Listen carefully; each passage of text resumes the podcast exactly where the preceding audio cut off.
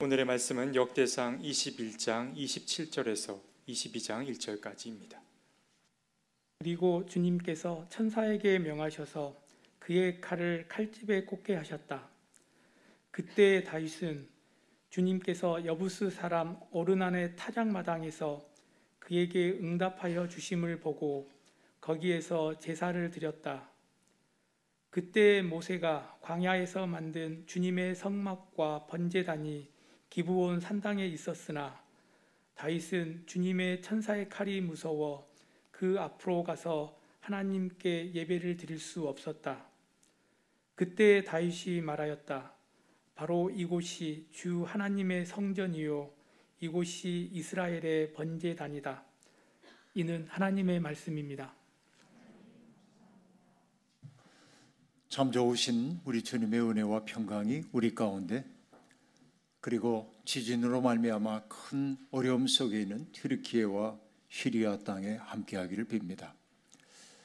아, 구조를 기다리고 있는 사람들, 또 구조하기 위해 안간힘을 다하고 있는 사람들, 그들 모두 하나님의 은혜로 힘을 낼 수 있기를 소망합니다.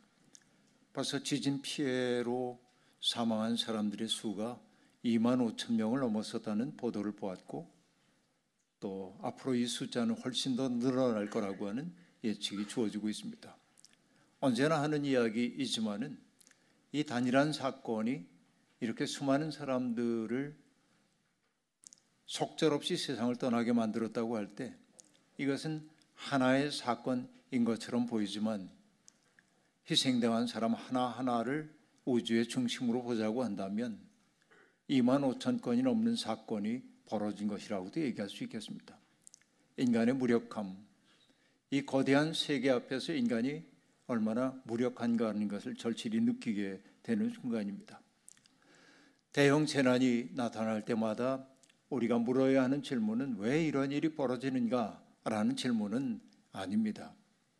이것은 추후에 물어도 됩니다. 이것은 나중에 반성적으로 성찰해 보면 됩니다. 천재 지변도 있기 때문이죠. 이때 우리가 물어야 할 질문은 우리는 무엇을 해야 할 것인가입니다. 고통받는 사람들을 바라보게 될 때 이들이 고통받는 까닭이 뭔지를 묻기 전에 내가 고통받는 사람 앞에서 해야 할 일이 무엇인지를 묻는 것이 성숙한 신앙인의 태도일 겁니다. 그래서 우리 교회도 최선을 다해서 이 투르키와와 시리아 사람들 돕기 위한 일에 나서려고 하고 있습니다. 대규모 재난이 벌어졌을 때 사람들이 어떤 행태를 보이는지를 연구했던 미국의 아, 레베카 솔리시라고 하는 분은 참극의 순간, 인간이 어찌해 볼 수 없는 참극이 다가왔을 때 그 순간이야말로 순수한 인류애가 발현되는 때가 되기도 한다고 이야기를 했습니다. 그런 재난이 있기 전에는 사람들은 종교와 이념과 국가와 피부색과 이런 것들을 통해 서로 갈라져 아웅다웅하고 삽니다. 그러나 재난이라고 하는 것은 그들을 차이나게 만들었던 구별들을 해체하고 모두가 다 커다란 운명 앞에 서 있는 인간임을 느끼게 만들고 우리가 인간의 한 가족에 속해 있다는 사실을 일깨워 주기 때문에 그들의 고통을 덜어주고 싶은 마음이 일깨워진다고 그렇게 얘기했던 것이죠. 그러나 시간이 좀 지나면 상황이 달라지기 시작합니다. 시민들의 그 열정이 식어가기 시작하고 그리고 우리들에게 주어져 있는 일상도 버겁다고 느끼는 순간 사람들은 좀 다른 태도를 보이기 시작하는 것이죠. 레베카 솔릿은 특별히 2005년 8월 29일 미국의 남동부를 강타했던 그 허리케인 카트리나 그 사건을 면밀히 바라보면서 우리에게 그 사건 피해를 본 사람들, 특별히 뉴올리언스 사람들이 경험했던 그 고통에 대한 이야기를 하고 있는데 뉴올리언스는 홍수로 말미암아 지방이 붕괴되면서 큰 혼돈 속에 빠져 들어갔습니다. 그러나 카트리나의 폭력은 바로 그 혼돈 그 자체가 아니었다고 레베카 솔릿은 얘기하고 있습니다. 그의 말을 직접 들어보겠습니다. 그곳에 고립된 수만 명에게 상처가 된 것은 단지 끔찍한 폭풍우와 도시를 덮친 홍수, 시체가 둥둥 떠다니고 독사가 우글거리는 물, 살갗에 물집이 잡힐 만큼 살인적인 무더위, 더러운 물에 둘러싸인 고가도로에서 사람들이 출산을 하고 죽어간 종말론적 날들, 많은 사람들이 축축하고 더러운 폐허로 변해버린 도시를 탈출하기를 포기하거나 아이들을 먼저 대피시키기 위해 떠나 보내야 했던 끔찍한 경험이 전부가 아니었다. 다른 사람들과 정부에게 버림받았다는 사실이 그들을 괴롭혔다. 그리고 무엇보다 큰 상처는 그 어느 때보다 취약한 때 자신들이 동물로 취급되고 적으로 취급되는 현실이었다. 이렇게 말하고 있습니다. 여러분, 사람들은 재난이 닥쳐왔을 때 처음에는 깊은 아픔에 대한 공감을 가지고 사람들에게 접근하지만은 공감 피로라고 하는 것 있죠. 동정 피로를 느끼기 시작하는 겁니다. 열정은 식고 일상의 무게가 버겁다고 느낄 때 사람들은 피해자들의 외침에 귀를 닫기 시작하고 그들과의 대면을 꺼리기 시작하고 심지어는 그들을 혐오하는 일까지도 벌어지게 되는 것이죠. 애도의 눈물을 버리 애도의 눈물을 흘리고 있는 사람들을 바라보면서 함께 울어 주기는커녕 이제 그만하면 되지 않았냐고 이제는 지긋지긋하다고 그렇게 말하기도 합니다. 이것이 우리가 경험했던 바이기도 합니다. 모진 말로 상처를 입은 사람들을 상처 더 덧나게 만들기도 하는 게 우리가 경험했던 바이고 이것은 정말 인간 속에 있는 그런 죄성 때문이라고 저는 그렇게 느끼고 있습니다. 지옥이란 어떤 것일까요? 사람들이 서로를 지긋지긋하게 느끼는 것, 자비의 마음이 사라진 것, 바로 그것이 지옥이 아니고 무엇이겠습니까? 바로 이와 같은 상황이야말로 하나님을 믿는 사람들이 절실히 필요한 때이고 하나님을 믿는 사람들이 자신의 모습을 드러내야 할 때라고 생각하는 것입니다. 이상하게 설교가 이어지는 것 같은데요. 저는 하나님을 믿는 데는 거 뭐라고 얘기했습니까? 누군가에게 고향이 되어주는 것 그렇게 말했는데 지난주에는 누군가에게 봄 소식 혹은 봄바람이 되어주는 것 그렇게 말했는데 이걸 오늘은 달리 얘기해 보겠습니다. 하나님을 믿는다는 것은 누군가의 설당이 되어주는 것, 누군가의 비빌 언덕이 되어주는 것, 그렇죠? 누군가 벼랑 끝에 내몰린 사람이 산자의 땅으로 돌이킬 수 있도록 도와주는 것, 바로 이것이 믿는 사람들의 존재 이유라고 저는 생각하고 있고, 바로 그렇게 해주는 삶이야말로 진정한 의미의 거룩한 삶이라고 말할 수밖에 없습니다. 철야 기도를 하고 금식 기도를 하고 뭐 굉장히 성경을 많이 읽고 이렇게 투철한 것처럼 보여도 고통받는 사람들의 고통 앞에 우리가 등을 돌리는 사람이라고 한다면 우리는 거룩한 사람 아니라고 말할 수 있겠습니다. 믿음의 사람들은 그러므로 삶과 죽음의 경계선 속에 서서 죽음에 끌려가고 있는 사람들을 삶의 자리로 이끄는 사람들이 바로 믿음의 사람들이라고 말할 수밖에 없습니다. 오늘은 다윗의 말년에 벌어진 한 사건을 통해서 이러한 진실에 접근해 보려고 합니다.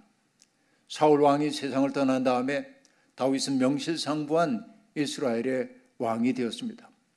왕이 된 후에도 정말 다윗은 혁혁한 공을 세웠습니다. 여부스 사람들이 살고 있었던 그 성을 빼앗아 다윗 성이라고 명명하고 그리고 밀로로부터 시작돼서 성을 쌓아 마치 그 토성을 요새처럼 만들어 놓았습니다. 다윗의 곁에 있는 장군들은 전쟁터에서 뼈가 굵은 용장들이었습니다. 나가는 전쟁마다 그들은 대승을 거두었습니다. 많은 전리품들도 얻어오기 시작했습니다.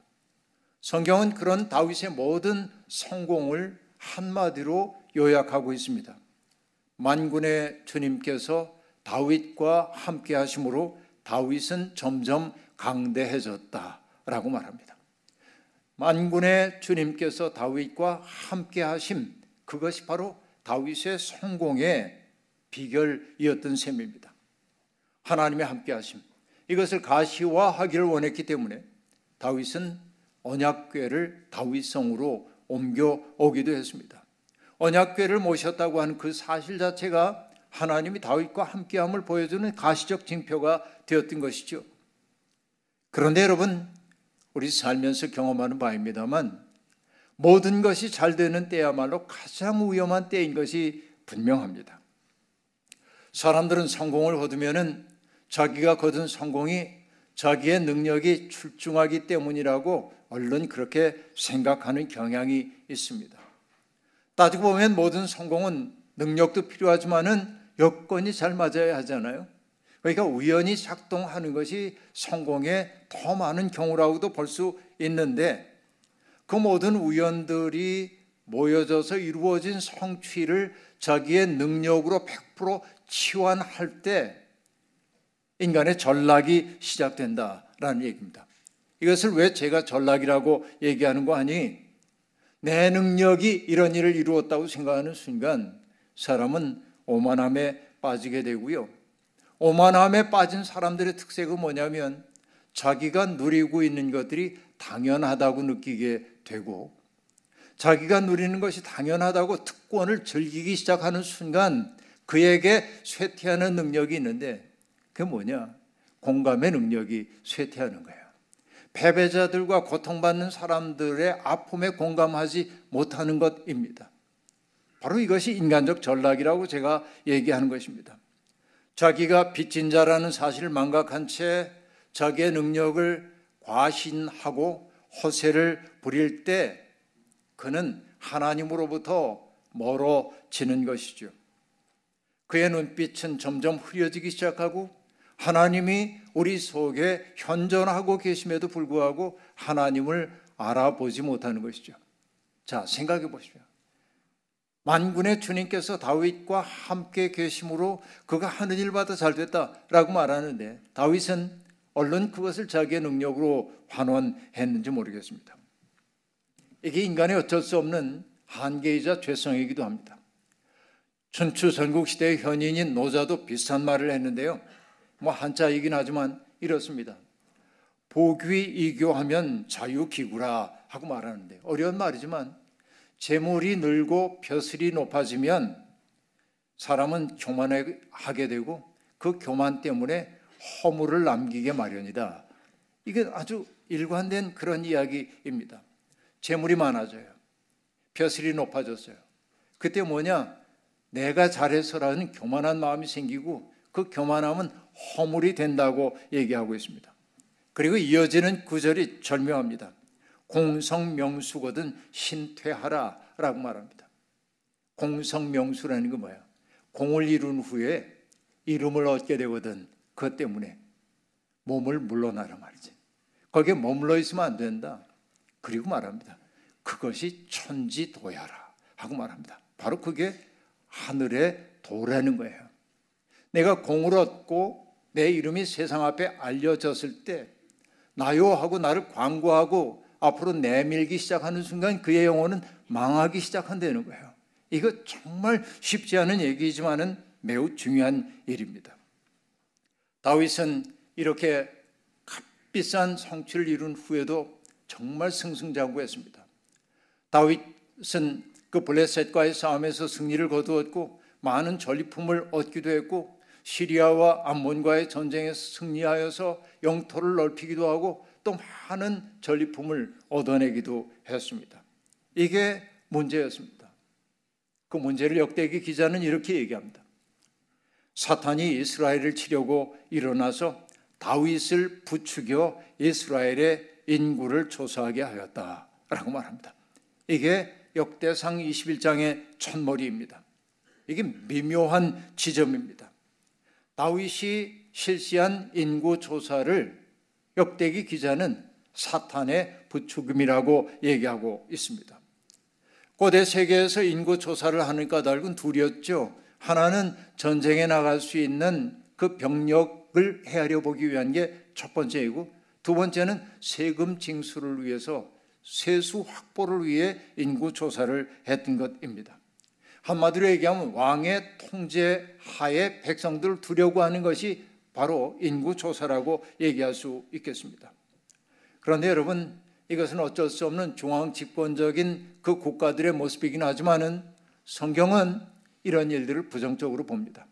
왜냐하면 군마가 늘어나는 것, 인구수가 늘어나는 것에 의지하게 될 때 그들은 하나님으로부터 멀어진다는 사실을 알았기 때문에 성경은 일관되게 얘기하고 있어요.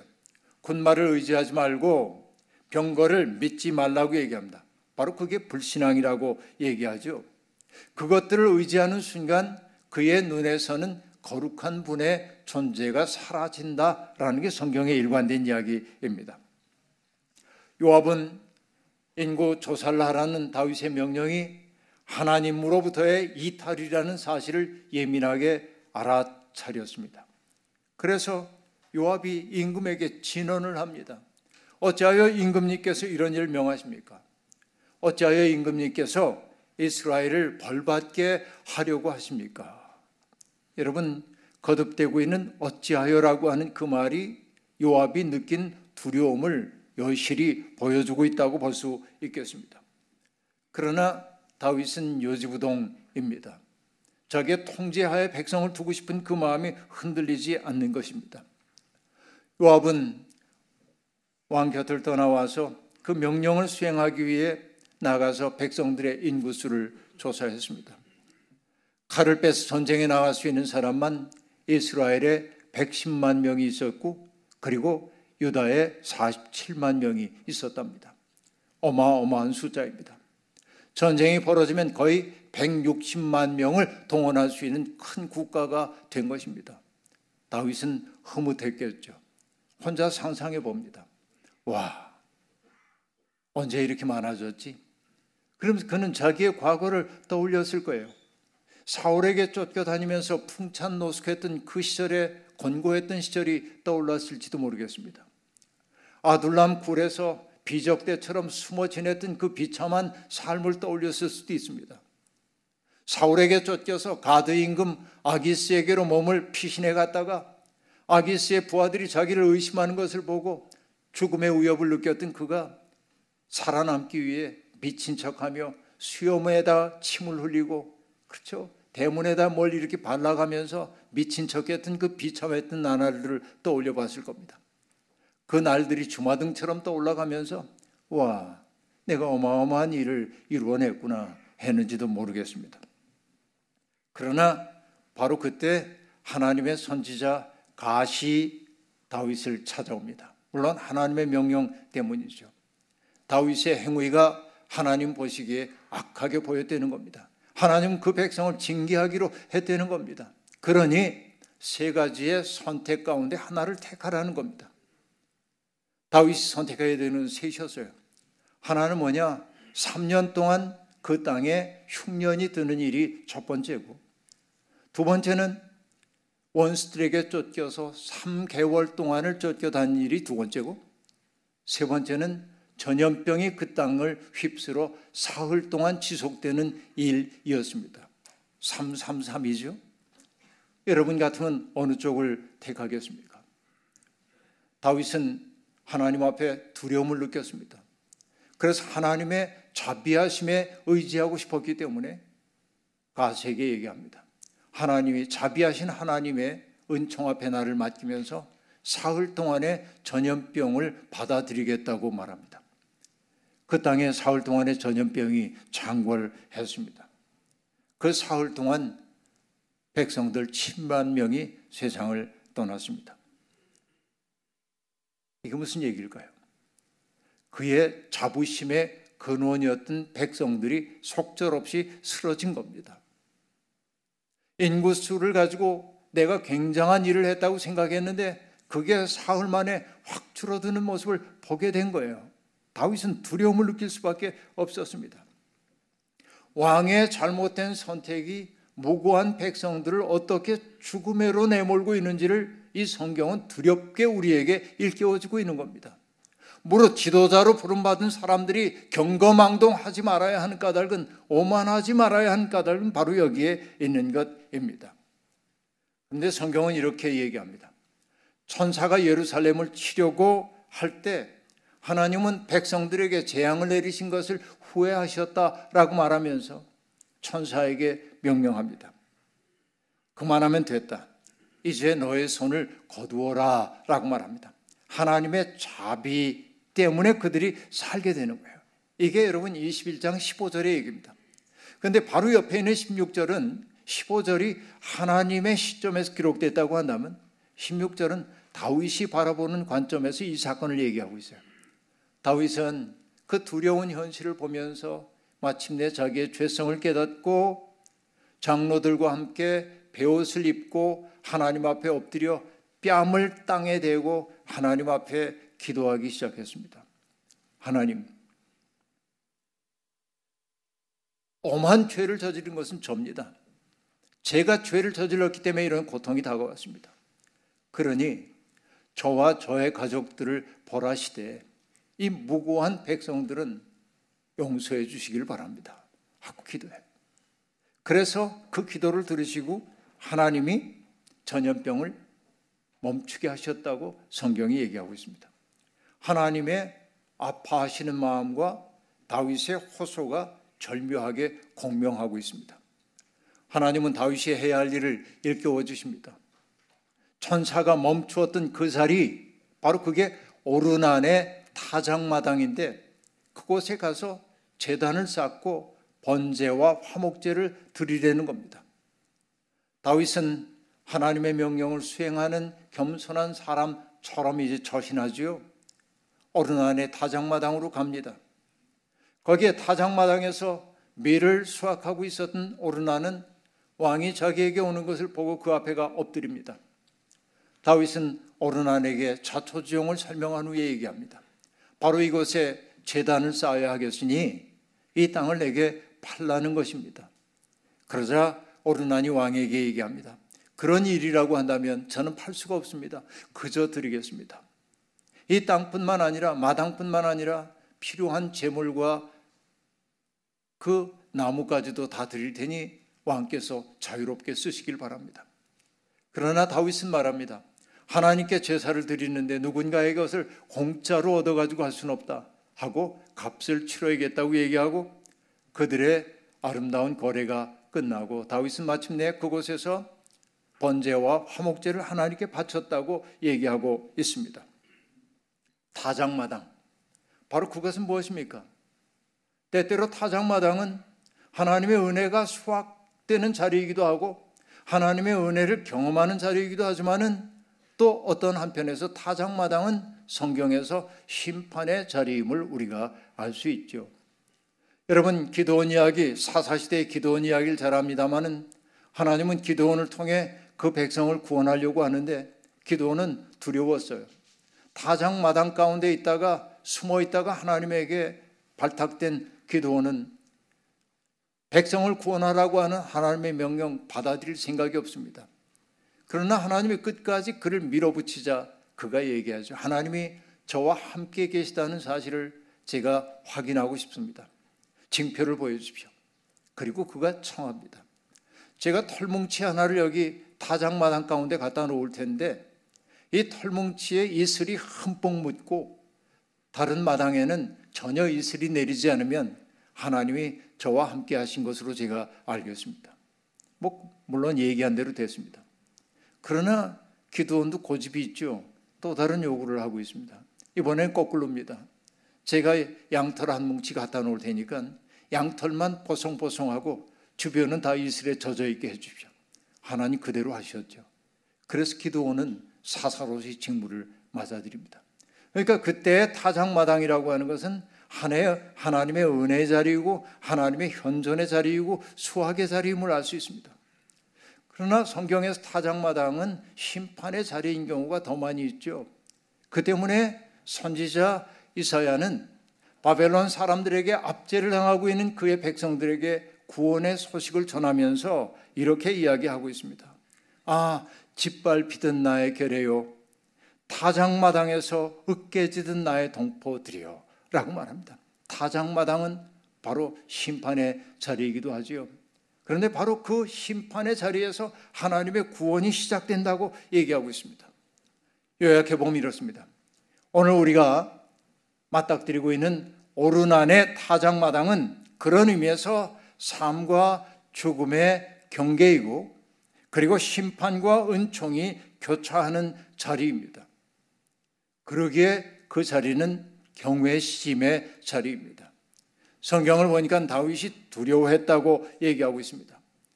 그가 느낀 두려움은 형벌에 대한 공포가 아니지요.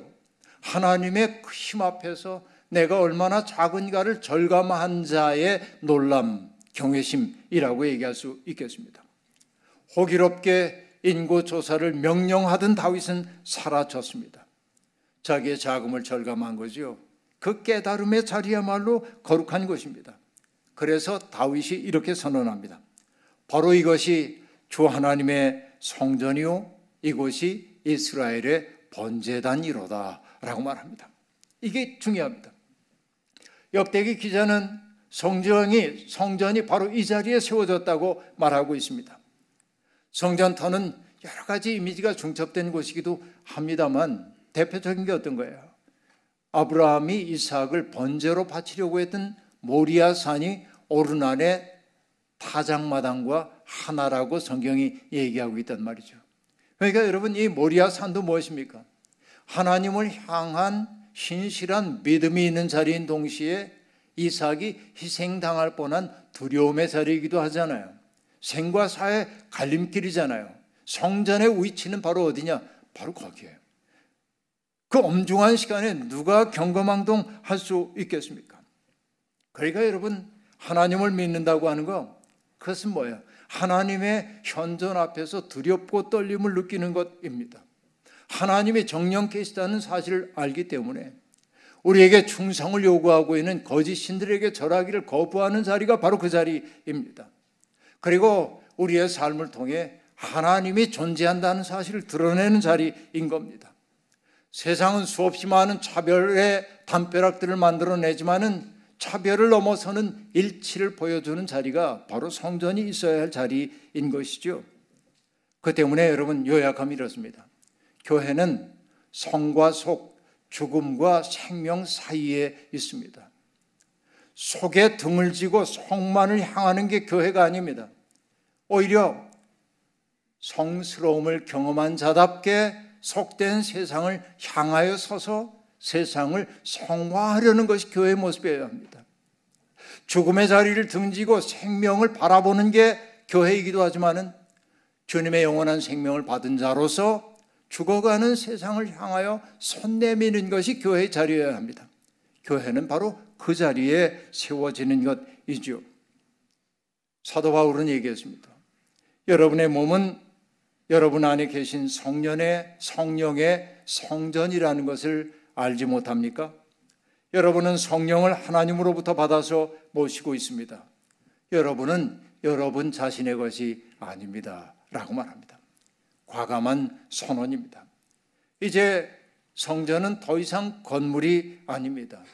성령을 모셔드리고 그리스도의 마음으로 살아가는 우리들이 바로 성전이라고 말하고 있습니다. 우리가 함부로 살 수 없는 까닭은 하나님의 거룩한 영이 우리 속에 와 계시기 때문입니다. 하나님의 거룩한 영이 하는 일은 무엇입니까? 기뻐하는 사람과 함께 기뻐하게 하시고요. 우는 사람과 함께 울게 하시고요. 죽음의 자리로 떠밀려 가고 있는 사람들에게 설당이 되어주는 것 아니겠습니까? 바로 그것이 우리가 하나님이 존재한다는 사실을 세상 앞에 드러내는 것이죠.